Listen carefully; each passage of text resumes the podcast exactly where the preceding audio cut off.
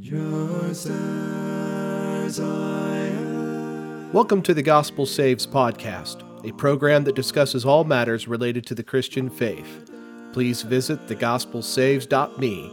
You can also visit The Gospel Saves on YouTube, Facebook, and Instagram. And that thou bidst me come to thee, O Lamb of God, I come, I come. Franklin Roosevelt delivered his first inaugural address to a nation in the throes of economic depression. In this first speech, F D R proclaimed, "The only thing we have to fear is fear itself." From a spiritual perspective, his words are not entirely accurate. There are some fears that are legitimate and necessary. We might categorize these fears as godly fear. But while there are healthy fears, there is a fear that is one of the greatest impediments to improving the human condition. God commands his people over three hundred times to fear not. The frequency of the command indicates the far-reaching consequences of a life led by improper fear. For the purposes of this study, I want to explore the fear condemned by God, what I will call worldly fear. But before we get into this, please help me out. I want the gospel of Jesus Christ to reach as many people as possible. If you're watching this video on YouTube, please subscribe and tap the bell icon to receive updates when I upload new content. If you're listening to the Gospel Saves podcast on Apple or Spotify, please consider giving the podcast a five-star rating and writing a review. When you do one of those simple things, you help those big tech algorithms notice the Gospel Saves content. I can't do this without your help. So please help me preach the good news of Jesus to as many people as possible. Okay, let's talk about worldly fear versus godly fear. A common thread connects worldly fears. They fixate on what might happen. Consider, for example, the children of Israel. As the children of Israel were poised to invade the land of Canaan one year after their exodus from Egypt, they received an unfavorable report from ten of their twelve spies.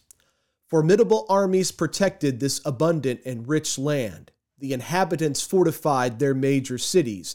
The prospect of victory seemed slim. Total annihilation seemed much more likely. Israel chose to accept the narrative of the ten spies, and their resolve withered in the face of worldly fear. If we allow it, worldly fear tells us wild stories about what might be happening now or what might happen in the future. Will I die from a debilitating disease or from cancer or Alzheimer's? Will I die alone, penniless, without friends or family to console me? Will I always be unloved and alone? What will I lose in the future? My figure, my spouse, my hair, my youth, my mind, my money, or job, or hobbies, or purpose, or faith? Can I love someone without getting hurt? Facts are the only way to confront and defeat these debilitating stories we tell ourselves. Think back to the children of Israel for a moment. Israel forgot the plagues, the crossing of the Red Sea, the manna in the wilderness, and the terrifying glory of God on Mount Sinai, all of which had taken place within the last year. Fears about what might happen lead us to forget how God has been with us in the past. We may have no reason to wonder about any of these things. And yet, if we allow it, our fears over what might happen to us can rule our lives to the point of ruin. Joshua and Caleb, the two spies who did not agree with the other ten, attempted to offer a counter-narrative that hinged on two facts. The land is good, and if we are faithful, God will be with us and we will prevail. The children of Israel did not listen to Joshua and Caleb, but their attempt to persuade shows us a way forward. Fears must be met with facts. Another component of worldly fear is it cowers in secrecy. When Adam and Eve sinned, how did they respond? They hid from God. Why did they hide from God? Genesis chapter three, verse ten. So Adam said, I heard your voice in the garden, and I was afraid because I was naked, and I hid myself. Adam's sin led him to fear, and fear compelled him to hide. Worldly fear cowers in secrecy. We conceal because we fear what God or others might think about our transgressions or our faults or our flaws. We hide our sins because we fear the sacrifices that might be required to right our wrongs. It hurts to change, so we bury the sin and practice it in secret. Fear leads to secrecy, and secrecy keeps us from confronting our sin. Secrecy corrupts our souls. Secrecy strengthens sin. The longer a sin stays secret, the stronger it grows because the consequences are not immediate. And the greater sins hold, the deeper that corruption goes. In Psalm thirty-two, David describes in poetic language the burden and consequences of hidden sin. When I kept silent, my bones grew old through my groaning all the day long. For day and night your hand was heavy upon me. My vitality was turned into the drought of summer. Verses three and four.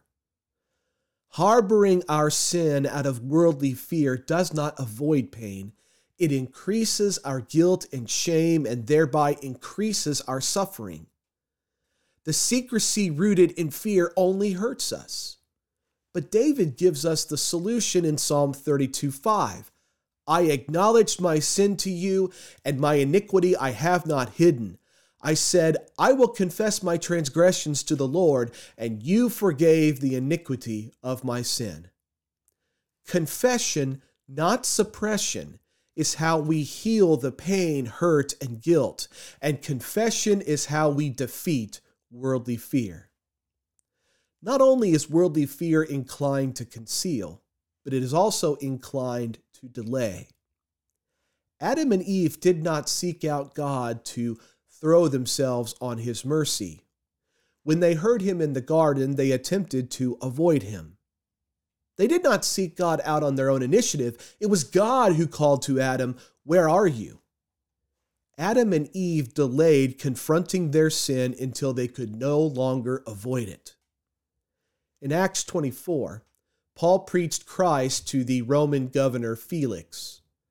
Paul tells us in Acts twenty-four twenty-five, now, as Paul reasoned about righteousness, self-control, and the judgment to come, Felix was afraid and answered, Go away for now. When I have a convenient time, I will call for you. Paul's message reached Felix. He was convicted and afraid. But rather than confronting those fears, Felix delayed. Worldly fear urges us to wait for a more convenient day. I will do this one more time, and then tomorrow I will fix it.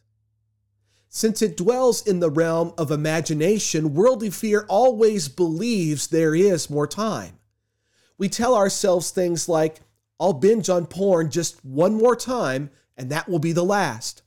I'll quit smoking next week when I don't work as many days. We know what we do is either wrong or is harming us or both, and yet we convince ourselves we will have time to fix it later.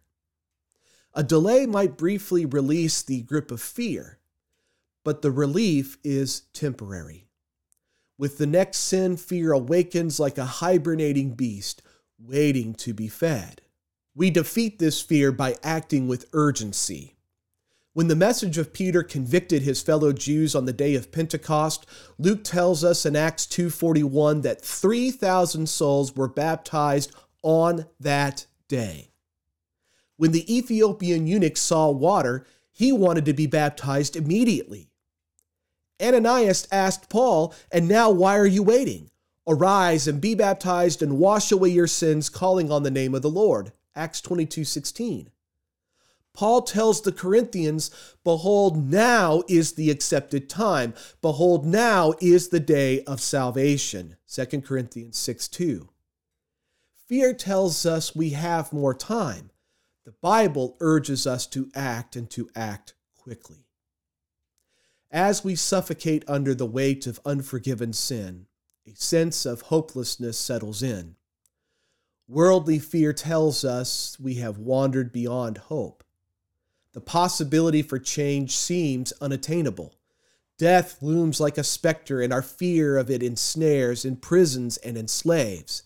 And as sins multiply, life grows ever more complicated. It becomes so complex that we cannot see a way of unraveling all the twists and knots we have created. Convinced there is no escape, we become spiritually incapacitated, overwhelmed by a sense of apathy and isolation. O wretched man that I am! Who will deliver me from this body of death? No matter how bad or worthless or irredeemable we think we are, no one is beyond the grace of God. Nineveh was a wicked city on the verge of receiving God's wrath, but the entire city was given a reprieve when it repented at the preaching of Jonah. Manasseh was widely held to be the most wicked king in Judah's history, and yet when he was punished, he humbled himself and was restored to the throne. Before he became a Christian, Paul persecuted the church and, by his own admission, attempted to destroy it. But God had mercy and called him to salvation in Jesus Christ. No matter how far you think you have fallen, no matter what you have done, you are not beyond the grace of God. God is not willing for any to perish, but for all to come to repentance. If you genuinely believe in Jesus and repent, like all of those people I just mentioned, God will receive you. The future can be brighter and better for you. So don't listen to the voice of fear. Turn away from the dark path of sin and death and turn toward the narrow way that leads to life. As I draw this to a close, let me leave you with one final observation. Worldly fear is an effective deceiver. All of these facets of worldly fear share this common trait. Like the children of Israel, worldly fear leads us to fixate on what might happen rather than remember what God has done for us. Fear tells us to keep our sins secret and thereby keep ourselves safe. Worldly fear tells us we will always have time to confront our sins tomorrow. But all of these are lies in one way or another, and the solutions are found in doing the exact opposite. Focus on facts, on what you know, on what you have experienced, rather than on what you imagine might happen. Confession, not suppression, brings healing. We don't have all time in the world.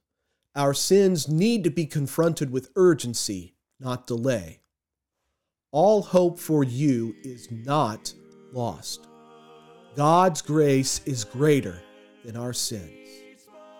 Don't buy into the lies of worldly fear. Thanks for listening to the Gospel Saves podcast. If you found this program useful, please visit the gospel saves dot me to find blogs, videos, and Bible studies.